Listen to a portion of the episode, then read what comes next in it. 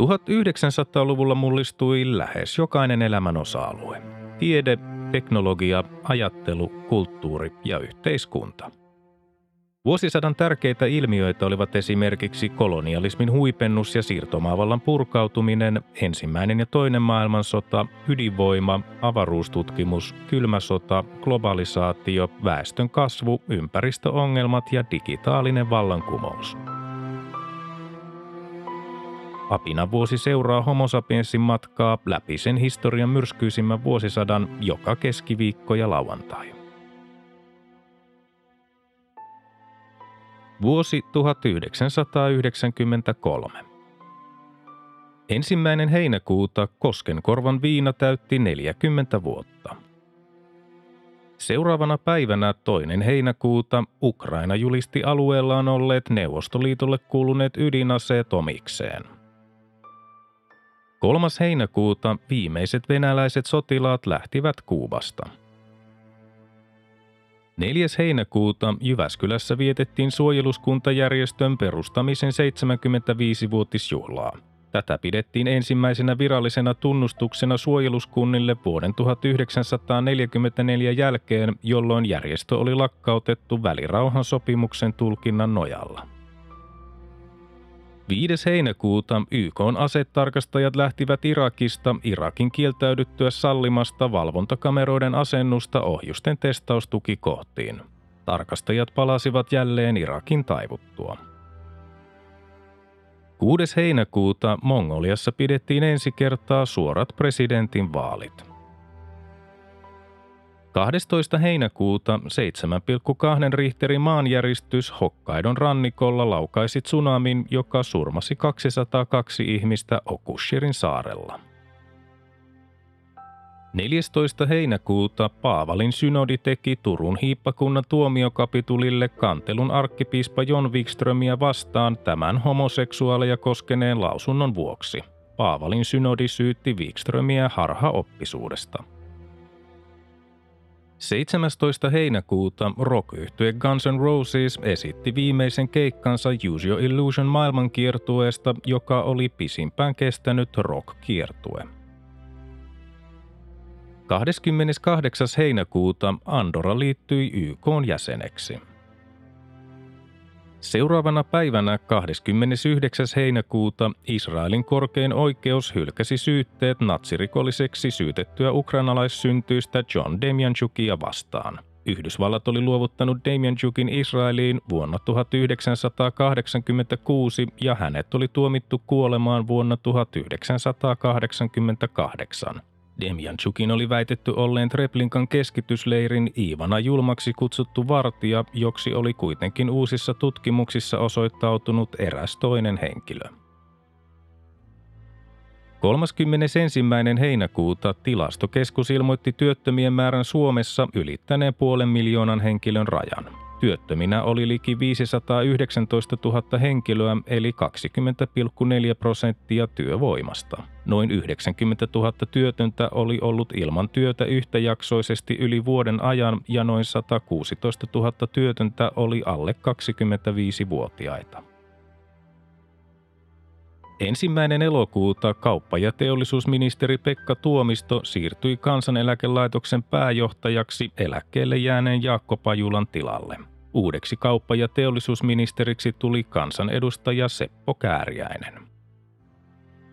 Samana päivänä ensimmäinen elokuuta kokoomuksen puoluesihteeri Pekka Kivelä tuli kansanedustajaksi Jouni J. Särkijärven siirryttyä asunto- ja rakentamisosaston ylijohtajaksi ympäristöministeriöön. 5. elokuuta Moldova erosi itsenäisten valtioiden yhteisöstä maan parlamentin kieltäydyttyä ratifioimasta yhteisön peruskirjaa. 8. elokuuta näytöslennolla ollut JAS 39 Gripen hävittäjä putosi keskelle Longholmenin saarta Tukholmassa. Kuusi ihmistä loukkaantui lievästi. Onnettomuuden syyksi todettiin koneen yliohjautuminen lentäjän tekemän liian nopean ohjausliikkeen vuoksi.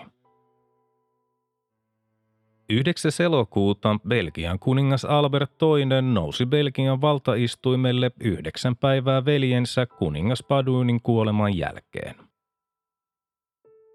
17. elokuuta Etelä-Afrikka ja Namibia sopivat Etelä-Afrikalle kuuluvan Walvis Bayn alueen siirtymisestä Namibialle maaliskuun alkuun 1994 mennessä. Alueen pinta-ala oli noin 1000 neliökilometriä ja siellä oli noin 20 000 asukasta. Se oli Lounais-Afrikan ainoa syväsatama ja tärkeä kalastuskeskus. 24. elokuuta ministerineuvos Viktor Vladimirov julkisti muistelmateoksensa Näin se oli, jossa hän myönsi Neuvostoliiton sekaantuneen toistuvasti Suomen sisäisiin asioihin 1980-luvulle saakka. 25. elokuuta Helsingissä Kallion kaupungin osassa paljastettiin Kain Tapperin veistämä näyttelijä Tauno Palon muistomerkki. 31. elokuuta viimeiset venäläissotilaat poistuivat Liettuasta. Ensimmäinen syyskuuta Turun hiippakunnan tuomiokapituli totesi, ettei Paavalin synodin heinäkuussa tekemä kantelu arkkipiispa John Wikströmiä vastaan antanut aihetta jatkotoimille. 3. syyskuuta menestyselokuva Jurassic Park sai ensi-iltansa Suomessa – Seuraavana päivänä 4. syyskuuta Unkarin entinen valtionpäämies Miklos Horthi haudattiin kotiseudulleen. Unkarilaisten suhtautuminen Horthiin oli edelleen kaksijakoista, toiset pitivät häntä suurena isänmaan ystävänä, toiset fasistina. Horthi oli kuollut Portugalissa vuonna 1957. 8. syyskuuta PLO tunnusti Israelin. Seuraavana päivänä 9. syyskuuta Israel tunnusti PLOn palestiinalaisen kansanedustajaksi. Samana päivänä 9. syyskuuta kansanedustaja Heikki Riihijärvi erosi Suomen maaseudun puolueesta ja perusti oman suomalainen rintamanimisen eduskuntaryhmän. 13. syyskuuta PLOn johtaja Yasser Arafat ja Israelin pääministeri Yitzhak Rabin kättelivät Washingtonissa rauhansopimuksen allekirjoituksen jälkeen. 18. syyskuuta viimeiset venäläiset sotilaat lähtivät Puolasta. 19. syyskuuta natsirikolliseksi syytetty John Demjanjuk karkotettiin Israelista sen jälkeen, kun maan korkein oikeus oli hylännyt häntä vastaan nostetut syytteet. Demjanjukille määrättiin elinikäinen maahantulokielto Israeliin. Samana päivänä 19. syyskuuta Lappeenrannassa paljastettiin Kauko Räsäsen veistämä Neuvostoliitolle luovutetulle alueelle jääneiden talvi- ja jatkosodan sankarivainajien muistomerkki. 21. syyskuuta Venäjän perustuslaillinen kriisi alkoi Jeltsinin hajotettua perustuslain vastaisesti kansanedustajien kongressin ja korkeimman neuvoston – 22. syyskuuta Vasemmistoliiton puoluesihteeri Matti Viialainen sanoi, että kommunistien taloussotkuissa oli 1980-luvun puolivälistä lähtien menetetty noin 300 miljoonaa markkaa. Samana päivänä 22. syyskuuta Big Bayou Canon junaturma. 23. syyskuuta kansainvälinen olympiakomitea myönsi vuoden 2000 kesäkisat Australian Sydneylle. Samana päivänä 23. syyskuuta presidentti Mauno Koivisto nimitti oikeustieteen tohtori Pekka Halberin korkeimman hallinto-oikeuden presidentiksi. Korkeimman hallinto-oikeuden edellinen presidentti Antti Suviranta siirtyi eläkkeelle. 24. syyskuuta Georgian syrjätetty presidentti Sviat Kamsa Kurdia palasi maahan ja julisti Länsi-Georgiassa Sugdidissa perustetuksi maanpakolaishallituksen vastustamaan Edward Sevarnatsen hallintoa. Gamsa Kurdia keräsi merkittävät aseelliset joukot ja aseita pakenevilta hallituksen joukoilta. Gamsa Kurdian joukot saivat haltuunsa Potin satama kaupungin, josta myös Armenia ja Azerbaidsan olivat riippuvaisia – Venäjä lähetti lokakuussa 2000 sotilaan joukot suojaamaan Georgian rautatieverkostoa. Samana päivänä 24. syyskuuta eduskunta hylkäsi äänin 107 vastaan 90 hallituksen esityksen luvan myöntämiseksi viidennen ydinvoimalan rakentamiselle. 27. syyskuuta Abhaasi-joukot ja vapaaehtoiset valtasivat Abhaasian pääkaupungin Suhumin Georgian hallitukselta – Joukoilla oli nyt aseistuksenaan Su-25-koneita ja Grad-raketin heittimiä entisten metsästysaseiden sijaan. Abhaasit ajoivat georgialaiset kaupungista ja teloittivat kiinni jääneet Georgian asettaman Abhaasian hallituksen jäsenet.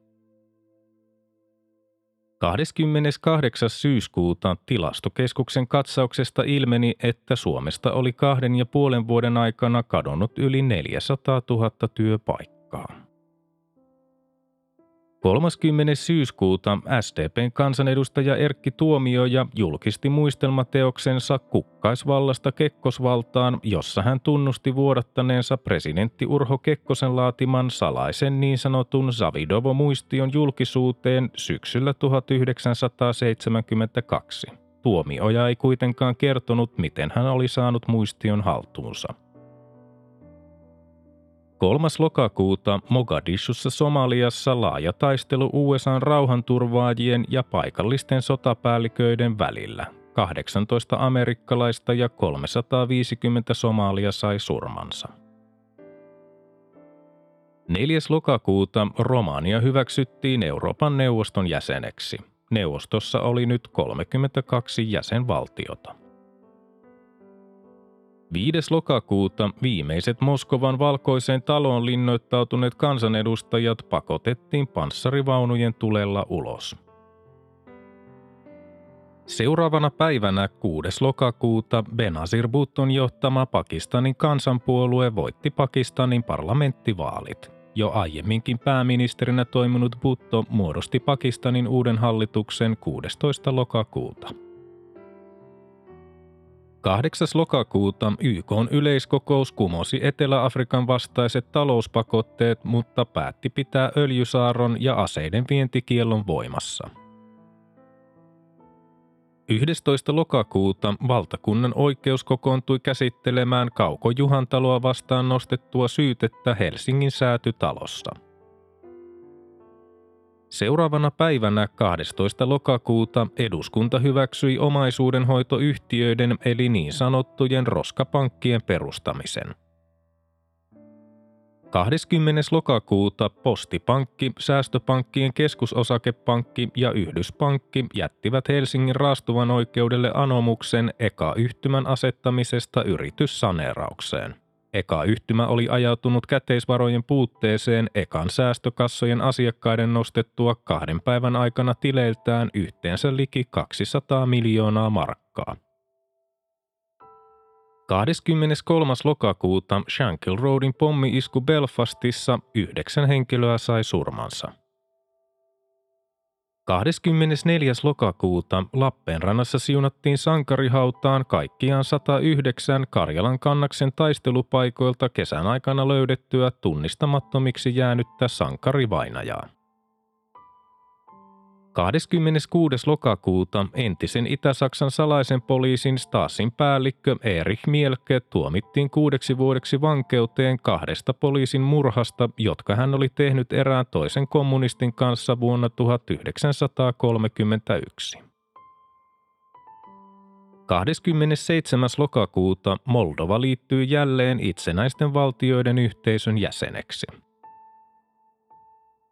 29. lokakuuta valtakunnan oikeus tuomitsi entisen kauppa- ja teollisuusministerin Kauko Juhantalon yhden vuoden ehdolliseen vankeuteen lahjusten vaatimisesta. Oikeuden mielestä Juhantalo oli yhdistänyt henkilökohtaiset raha-asiansa ja virkatoimensa lainvastaisella tavalla.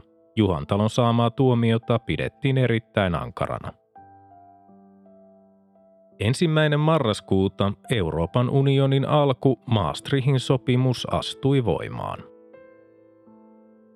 3. marraskuuta Venäjän puolustusministeri kenraali Pavel Gratsov ilmoitti Venäjän varaavan uuden sotilasdoktriininsa mukaan itselleen oikeuden ydinaseen ensikäyttöön, mikäli Venäjän valtiollinen olemassaolo olisi uhattuna. 4. marraskuuta liberaalien Jean Chrétienistä tuli Kanadan 20. pääministeri. Samana päivänä 4. marraskuuta Suomen kristillisen liiton kansanedustaja Eeva-Liisa Moilanen teki aloitteen Kauko Juhantalon erottamiseksi eduskunnasta. Samana päivänä 4. marraskuuta noin 13 000 työtöntä eri puolilta Suomea osoitti eduskuntatalon edustalla mieltään hallituksen työllisyyspolitiikkaa vastaan. 6. marraskuuta Georgian hallitus valtasi Kamsakurdian tukikohtanaan pitämän Sugdidin, jolloin kapina-yritys kaatui. 9. marraskuuta Mostarin vanha silta tuhoutui Serbien tankkien tulituksessa Mostarissa Bosnia ja Herzegovinassa. YK kasvatus-, tiede- ja kulttuurijärjestö UNESCO oli julistanut sillan suojelukohteeksi. Samana päivänä 9. marraskuuta kuusi kansanedustajaa pyysi eduskunnan perustuslakivaliokuntaa tutkimaan oikeuskansleri Jorma S. Aallon toiminnan Kauko-Juhantaloa koskeneessa esitutkinnassa. Aalto oli katsonut esitutkinnan valmistuttua, ettei syytteen nostamiseen Juhantaloa vastaan olisi ollut aihetta, koska Juhantalo ei ollut hänen mielestään toiminut selvästi lain vastaisesti, vaan ainoastaan varomattomasti ja moitittavasti. 15. marraskuuta Suomen Pankki laski liikkeelle uuden 20 markan setelin sekä uudet 1, 5 ja 10 markan kolikot. Vuonna 1987 liikkeelle laskettu 10 markan seteli poistui käytöstä.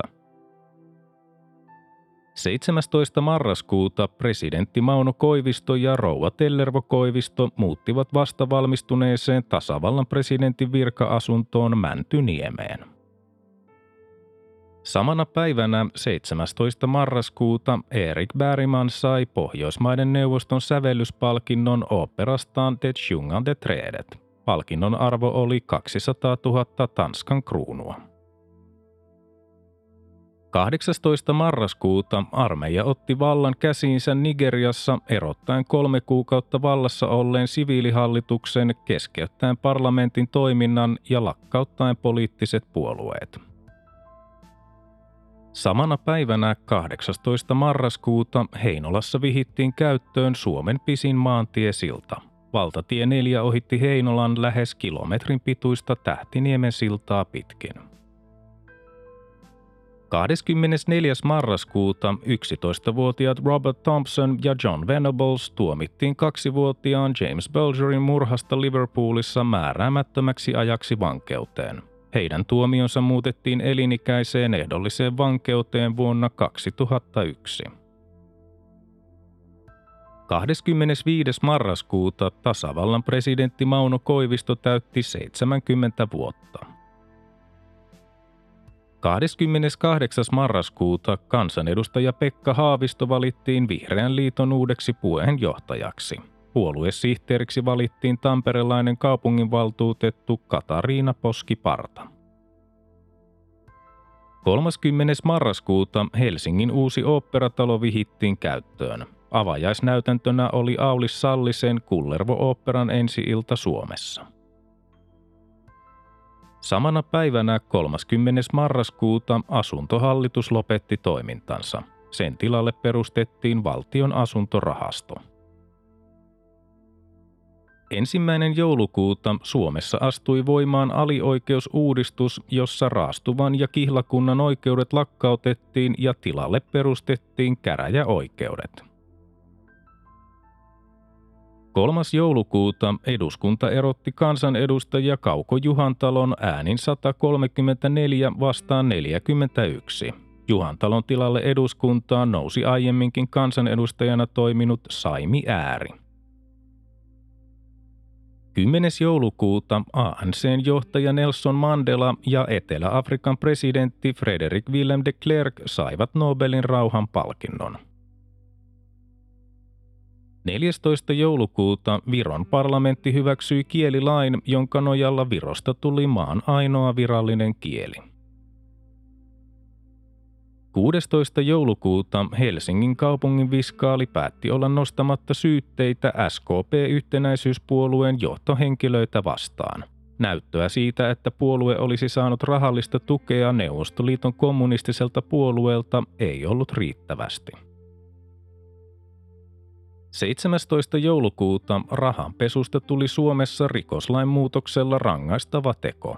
Lainmuutos astui voimaan vuoden 1994 alussa. Samana päivänä 17. joulukuuta eduskunnan perustuslakivaliokunta katsoi, ettei oikeuskansleri Jorma S. Aalto ollut rikkonut lakia päättäessään jättää nostamatta syytettä Kauko Juhantaloa vastaan, mutta antoi Aallolle huomautuksen. Kuuden kansanedustajan tekemä kanne Aallon asettamiseksi syytteeseen valtakunnan oikeudessa raukesi. 21. joulukuuta Säästöpankkien keskusosakepankin ylimääräinen yhtiökokous päätti nostaa 1,7-2,3 miljardin markan vahingonkorvauskanteet pankin entistä johtoa, muun muassa pääjohtaja Christopher Vegeliusta vastaan. Valtion vakuusrahaston SKOPssä tekemän erityistilintarkastuksen mukaan pankin johdon vuosina 1990-1991 tekemät luotto- ja takauspäätökset olivat olleet lain ja pankin sääntöjen vastaisia.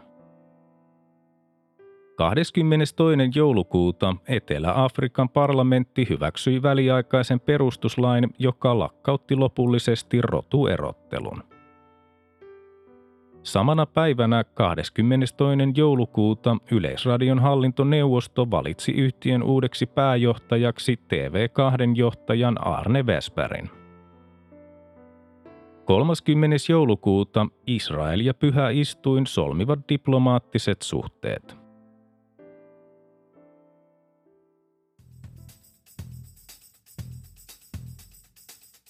Tämä oli Apina vuosi. Homo sapiensin seikkailut jatkuvat taas seuraavassa jaksossa. Liitytään mukaan.